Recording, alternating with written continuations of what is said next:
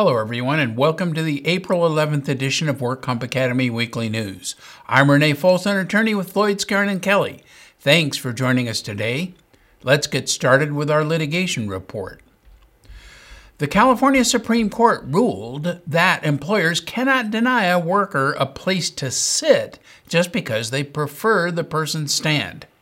And they must consider the employee's workstation, not their overall duties, when determining whether to provide a seat.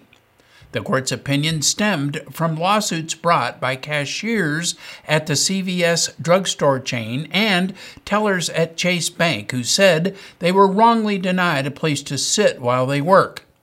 Experts called the opinion a victory for the cashiers and tellers.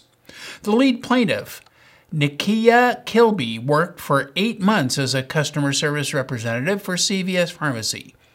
During both the interview and the training process, CVS told Kilby it expected her to stand while performing her various duties.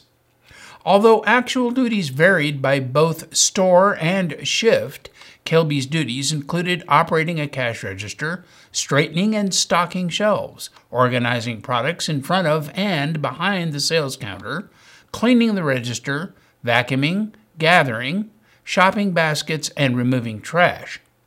CVS did not provide Kilby a seat for these tasks.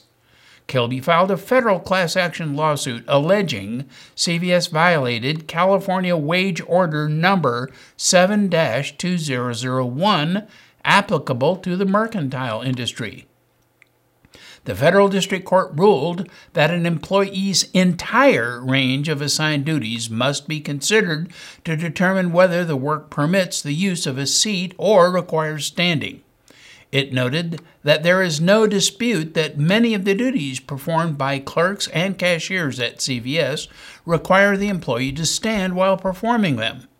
Accordingly, it granted summary judgment in favor of CVS, and Kilby appealed and the companion case of Kama Henderson and three other bank tellers who worked at JP Morgan Chase bank branches, they filed a class action suit against Chase for violating the suitable seating provisions of the same wage order applicable to professional, technical, clerical, mechanical, and similar occupations.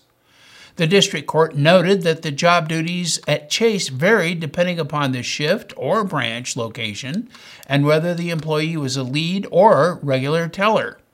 Based on these differences, the federal district court denied class certification and Henderson appealed. Now, the Ninth Circuit Court of Appeals certified three questions about the wage order that needed clarification to the California Supreme Court. Over a century ago, the legislature responded to the problem of inadequate wages and poor working conditions by establishing the Industrial Welfare Commission, giving it authority to promulgate wage orders establishing conditions of labor. Thus, wage and hour claims are today governed by both the provisions of the Labor Code enacted by the legislature and a series of 18 wage orders. The wage orders in this case provides that all working employees shall be provided with suitable seats when the nature of the work reasonably permits the use of seats. Thus, in answer to the questions posed, the California Supreme Court established the following guidelines. The nature of the work refers to an employee's tasks performed at a given location for which a right to a suitable seat is claimed, rather than a holistic consideration of the entire range of an employee's duties anywhere on the job site during a complete shift if the tasks being performed at a given location reasonably permit sitting and provision of a seat would not interfere with performance of any other tasks that may require standing, a seat is called for. Whether the nature of the work reasonably permits sitting is a question to be determined objectively based on the totality of the circumstances an employer's business judgment, and the physical layout of the workplace are relevant but not dispositive factors. The inquiry focuses on the nature of the work, not an individual employee's characteristics. If an employer argues there is no suitable seat available, the burden is on the employer to prove unavailability. With the answers to this question, the matter will now be decided by the Ninth Circuit in due course. An attorney for the plaintiffs said the decision was a victory for all workers who have been denied a place to sit while they perform repetitive tasks in fixed locations. The Daubert standard is a rule of evidence that determines the admissibility of expert witnesses' testimony during federal legal proceedings and litigation in many states that adopt the rule.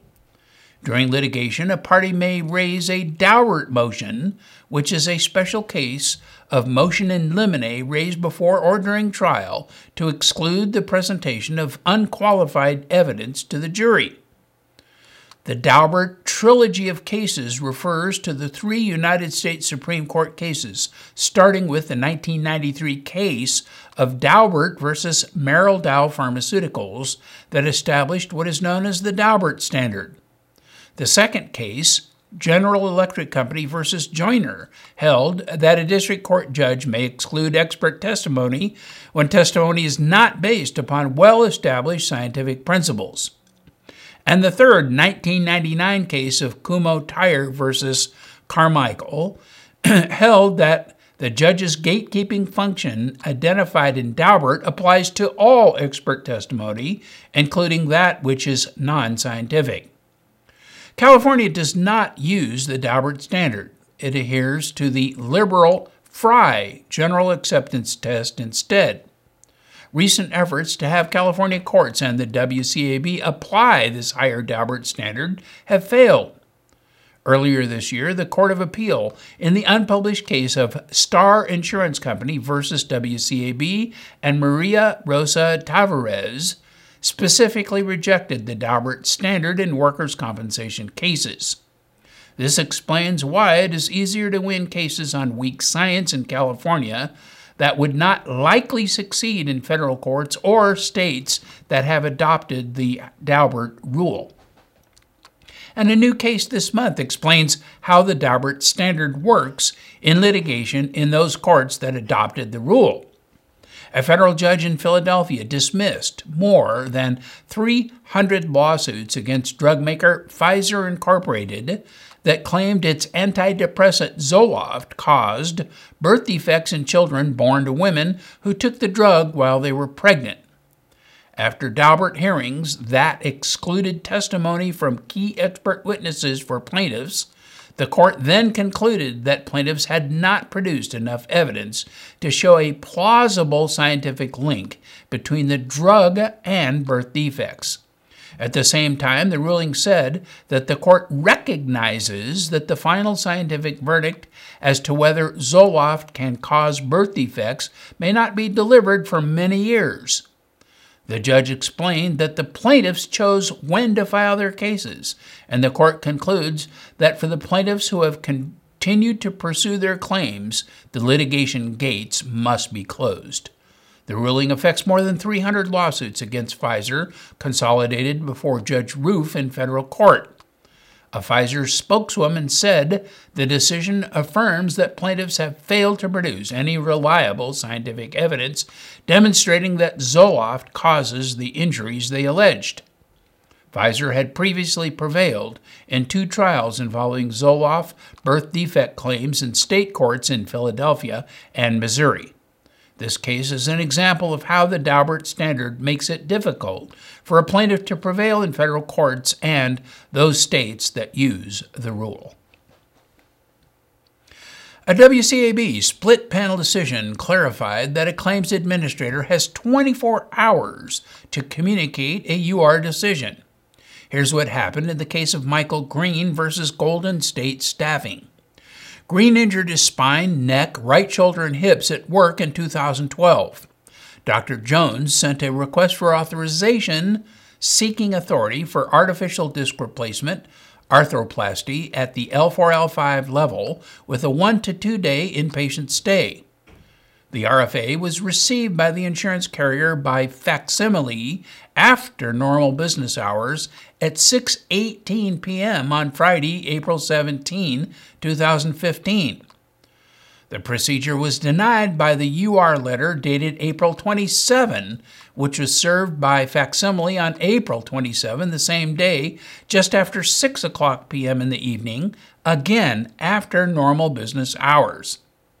It was undisputed that the last business day for UR in this case was April 27. The work comp judge found that the utilization review denial was untimely and awarded the requested treatment. But a petition for reconsideration was granted and the decision reversed in the split panel decision. The regulations provide that when a request for authorization is submitted after 5:30 p.m., it is considered to be received on the next business day. In this case, it was submitted after 5:30 p.m. on a Friday, so it is deemed to have been received the next business day, which would be Monday, April 20. The first day in counting any time frame requirement is the day after the receipt of the RFA. The day after the date the RFA was received was Tuesday, April 21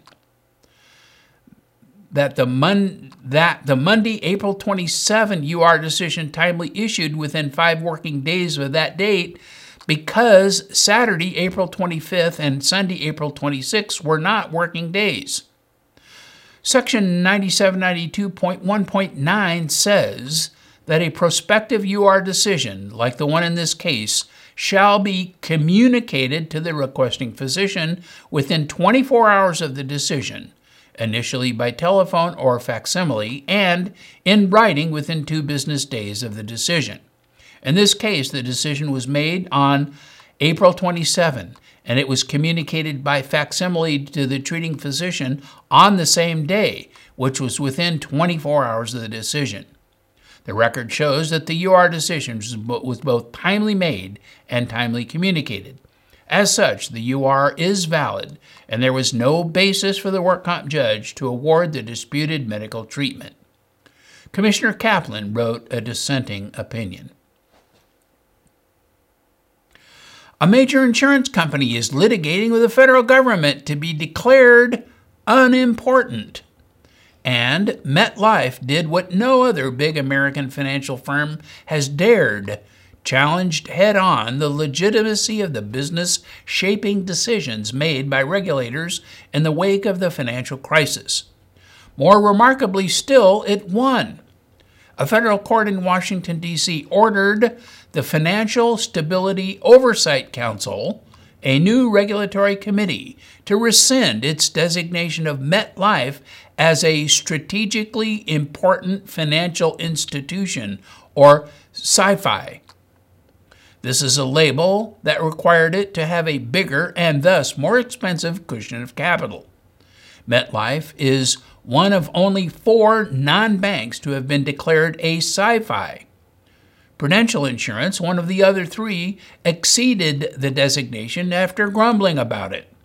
General Electric said little, but has since dispensed with much of its financial operations, and AIG seemed to accept the new status, perhaps because being a SIFI is seen as being synonymous with being too big to fail and thus implies a government backstop. MetLife, however, had come through the financial crisis in good shape, earning the confidence of its customers. It judged that whatever additional reassurance they might glean from implicit government backing was outweighed by the costs in terms of using extra capital and of additional security from regulators. Moreover, it maintained that it was not sufficiently intertwined with other institutions to be considered systemic. MetLife argued in federal court that the criteria for committee's decision was vague and arbitrary, and the federal court agreed and removed the SIFI designation. Jack Lew, the Treasury Secretary who chairs the Oversight Committee, strongly disagreed and would defend its designation process without specifying whether it would appeal. The ruling only applies to MetLife. No similar cases are pending, yet the ramifications are enormous. The following day, GE asked the committee to rescind its SIFI label given its recent restructuring.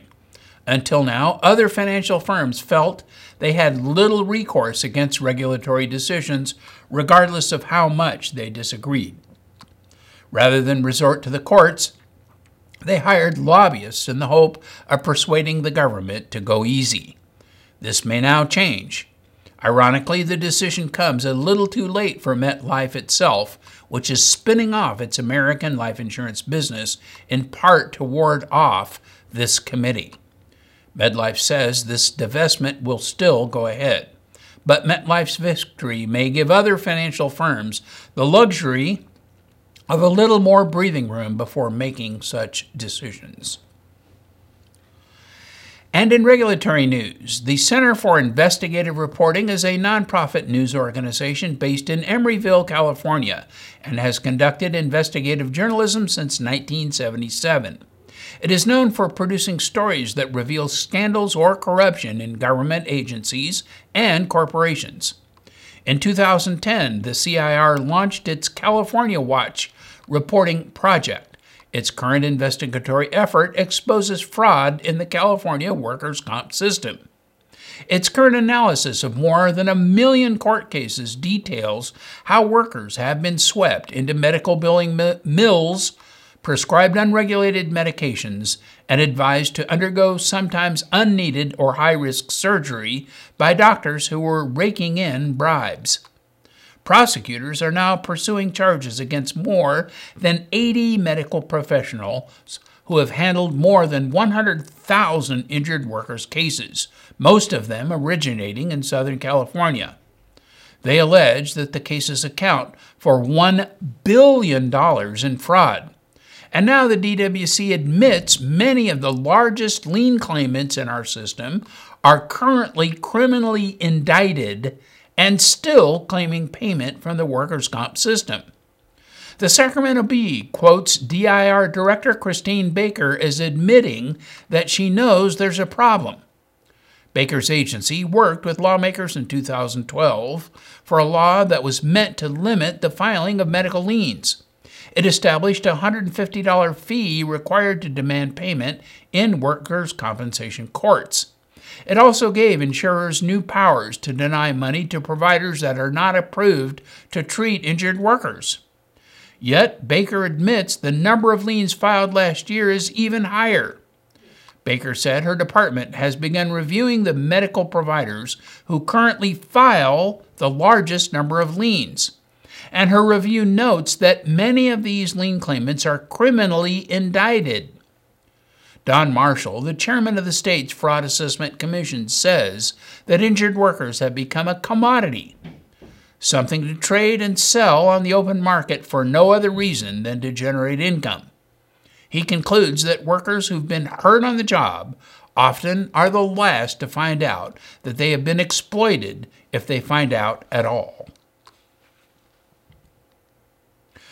The WCIRB proposes a mid year premium rate reduction, citing lower medical loss development, as well as indemnity and medical severities that continue to emerge below expectations.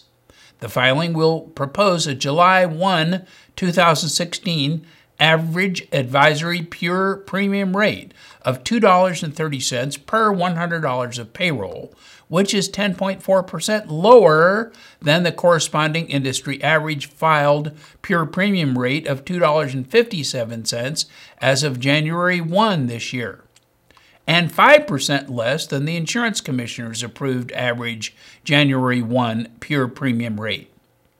The governing committee's decision was based on the WCIRB Actuarial Committee's analysis of insurer loss and loss adjustment experience as of December 31 last year. But allocated loss adjustment expenses in the post SB 863 environment is emerging higher than projected, and liens increased sharply in 2015. In addition, cumulative trauma claims continue to increase, particularly in the Los Angeles region. Despite these upward pressures on system costs, lower frequency, lower medical severity, and favorable loss development warranted a reduction in the industry average premium rate as of this coming July. And now our crime report. There is growing evidence that the workers' compensation system offers a second career for fraudulent doctors who have been barred from other healthcare systems. Medical professionals may be banned from the Medicare system seeking money to see patients if they've been convicted of defrauding a healthcare program or fraud related offenses. But those banned providers have no problem starting a second career in the California workers' compensation system.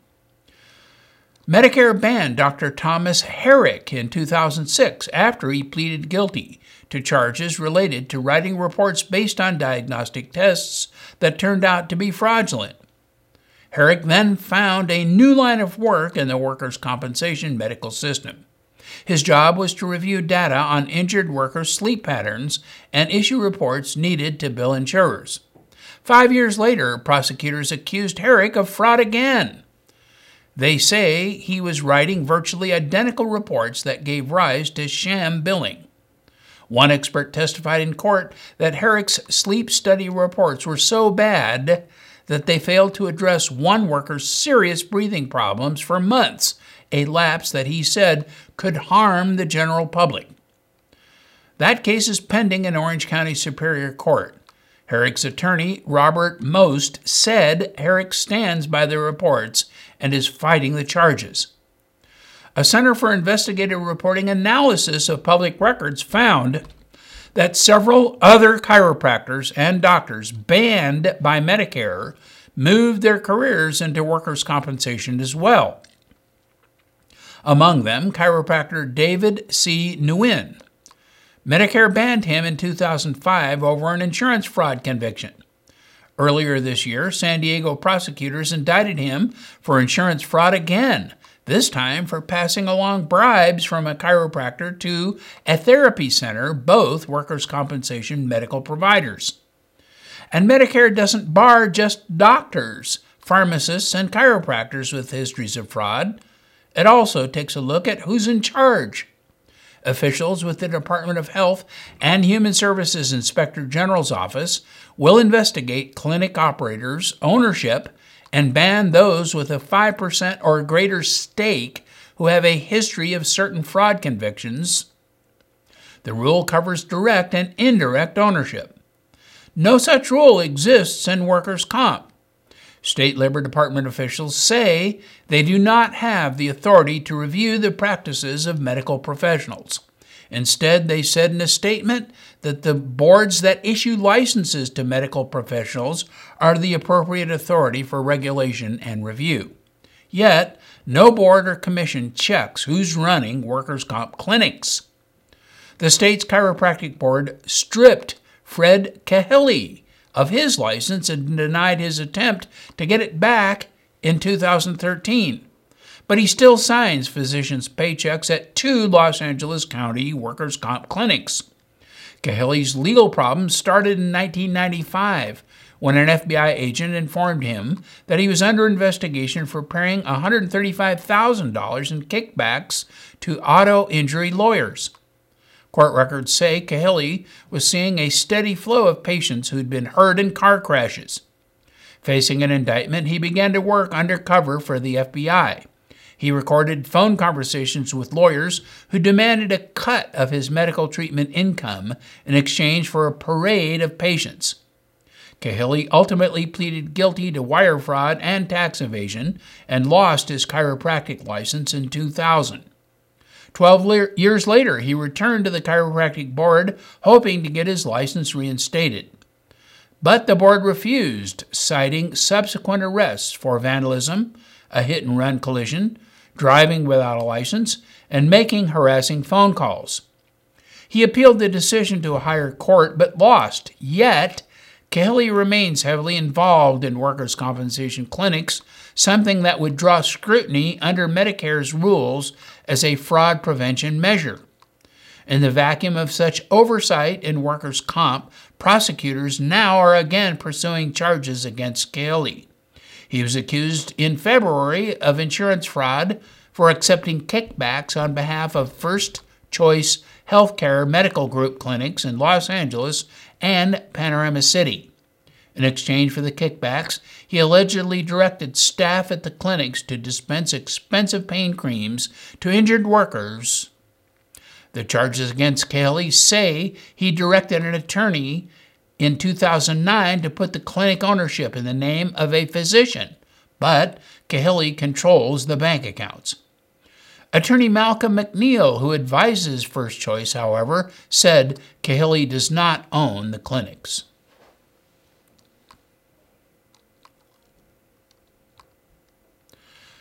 Former Carlsbad resident David Perez was sentenced in federal court to 30 months in prison for selling unapproved Energy Wave medical devices over the internet and mailing them to customers throughout the United States. Perez admitted in his plea agreement that he marketed the Energy Wave device using the website www.myenergywave.com.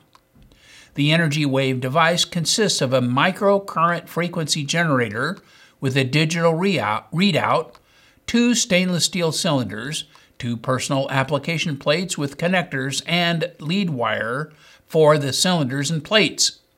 Users were provided with an operating manual and a list of auto codes that set forth over 450 digital settings for the device, supposedly to treat specific conditions from abdominal pain, AIDS, diabetes, to stroke, ulcer, and worms. Perez admitted selling each device for approximately 12 to $1,500 and receiving gross proceeds of approximately $271,000. He also acknowledged that he intended to defraud and mislead the Food and Drug Administration by attempting to evade the agency's oversight of medical claims by maintaining a separate website to which he referred customers who needed to obtain the auto codes. Perez admitted that he knew or should have known a number of his customers were vulnerable because they had purchased the device in an attempt to cure cancer and that they were marketing the device without a proper FDA approval. And in medical news, a new study says that total disc replacement is more effective than the more traditional discectomy and fusion. Artificial disc replacement is a newer surgical procedure for relieving spine pain. Similar to hip or knee joint replacements, a disc replacement substitutes a mechanical device for an intervertebral disc in the spine.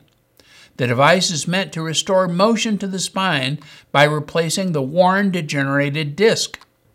It is an alternative to the anterior cervical discectomy and fusion, a surgical procedure that eliminates motion at the diseased disc level. Artificial disc replacement initially gained FDA approval in 2004. These procedures were first approved for the lumbar spine and more recently cervical spine and total disc replacements at one level and now at two levels. The natural cervical intervertebral disc is an amazing mechanical structure from an engineering perspective. It has the ability to absorb a large compressive load while still providing an impressive range of motion between the bones and the neck. Duplicating the natural disc's form and function with a synthetic or artificial disc is challenging. However, several artificial cervical discs have been developed and are available as a surgical option for patients with symptomatic cervical disc problems. One of the newer developments, the Mobi C, is a cobalt chromium alloy and polyethylene mobile bearing prosthesis specifically designed as a bone sparing disc replacement for both one and two levels. All other cervical disc prostheses are FDA approved for only one level use. Although both procedures statistically treat cervical pathology, fusion alters the cervical mechanics by placing increased stresses on adjacent segments. This may cause degeneration at those adjacent levels.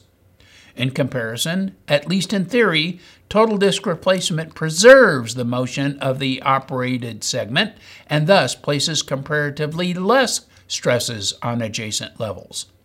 This may serve to protect those levels. Now, a five year study comparing cervical total disc replacement with anterior discectomy and fusion for two level disc disease has just been published in the Journal of Neurosurgery Spine. Both procedures significantly improve general and disease specific measures compared with the baseline. However, there is greater improvement and a lower rate of reoperation in the two level disc replacement patients. In both groups, the overall rates of patient satisfaction were high.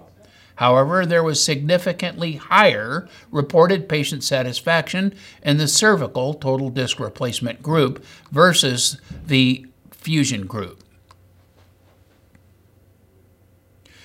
In 2015, the healthcare industry observed the emergence of captive pharmacies, or pharmacies that enter arrangements to be owned or operated by pharmaceutical manufacturers.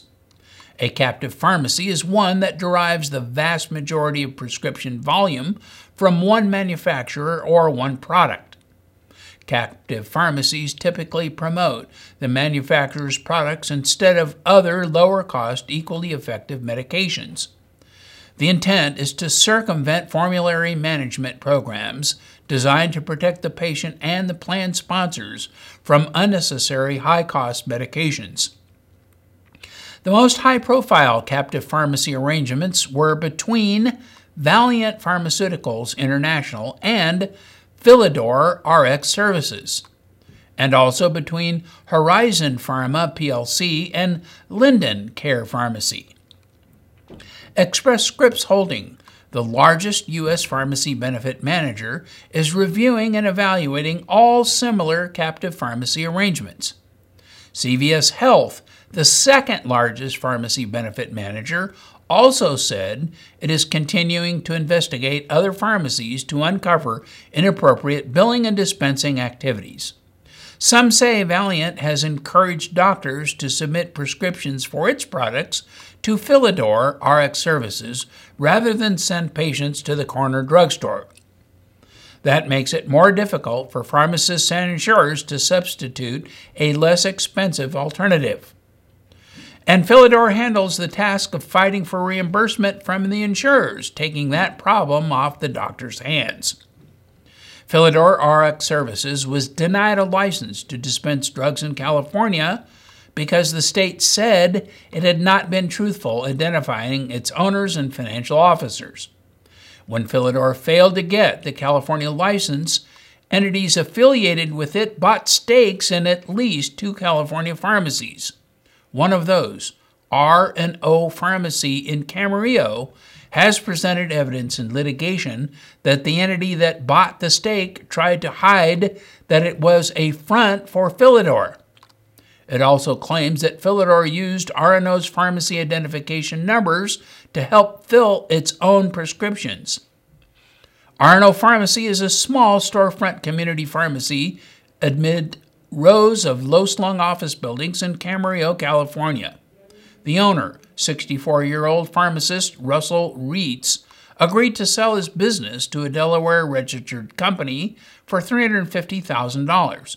But before the sale agreement was finished, other pharmacies began using an R&O identification number to bill for prescriptions that R&O had not filled, sometimes for drugs the store did not stock.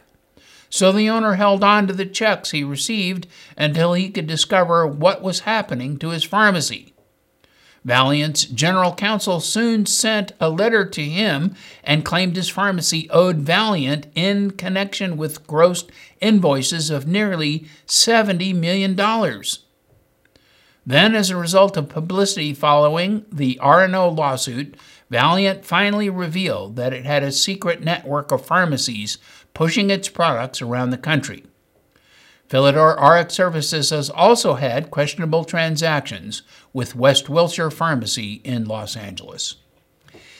And that is all of our news and events for this week. Please check our website daily for news updates, past editions of our news, and much, much more. And remember, you can subscribe to our weekly news podcasts and special reports using your iPhone, iPad, iPod, or Android device by searching for the WorkComp Academy with your podcast software. Again, I'm Renee Folsom, attorney with Floyd, Skeren, and Kelly. Thanks for joining us today. Please drop by again next week for more news.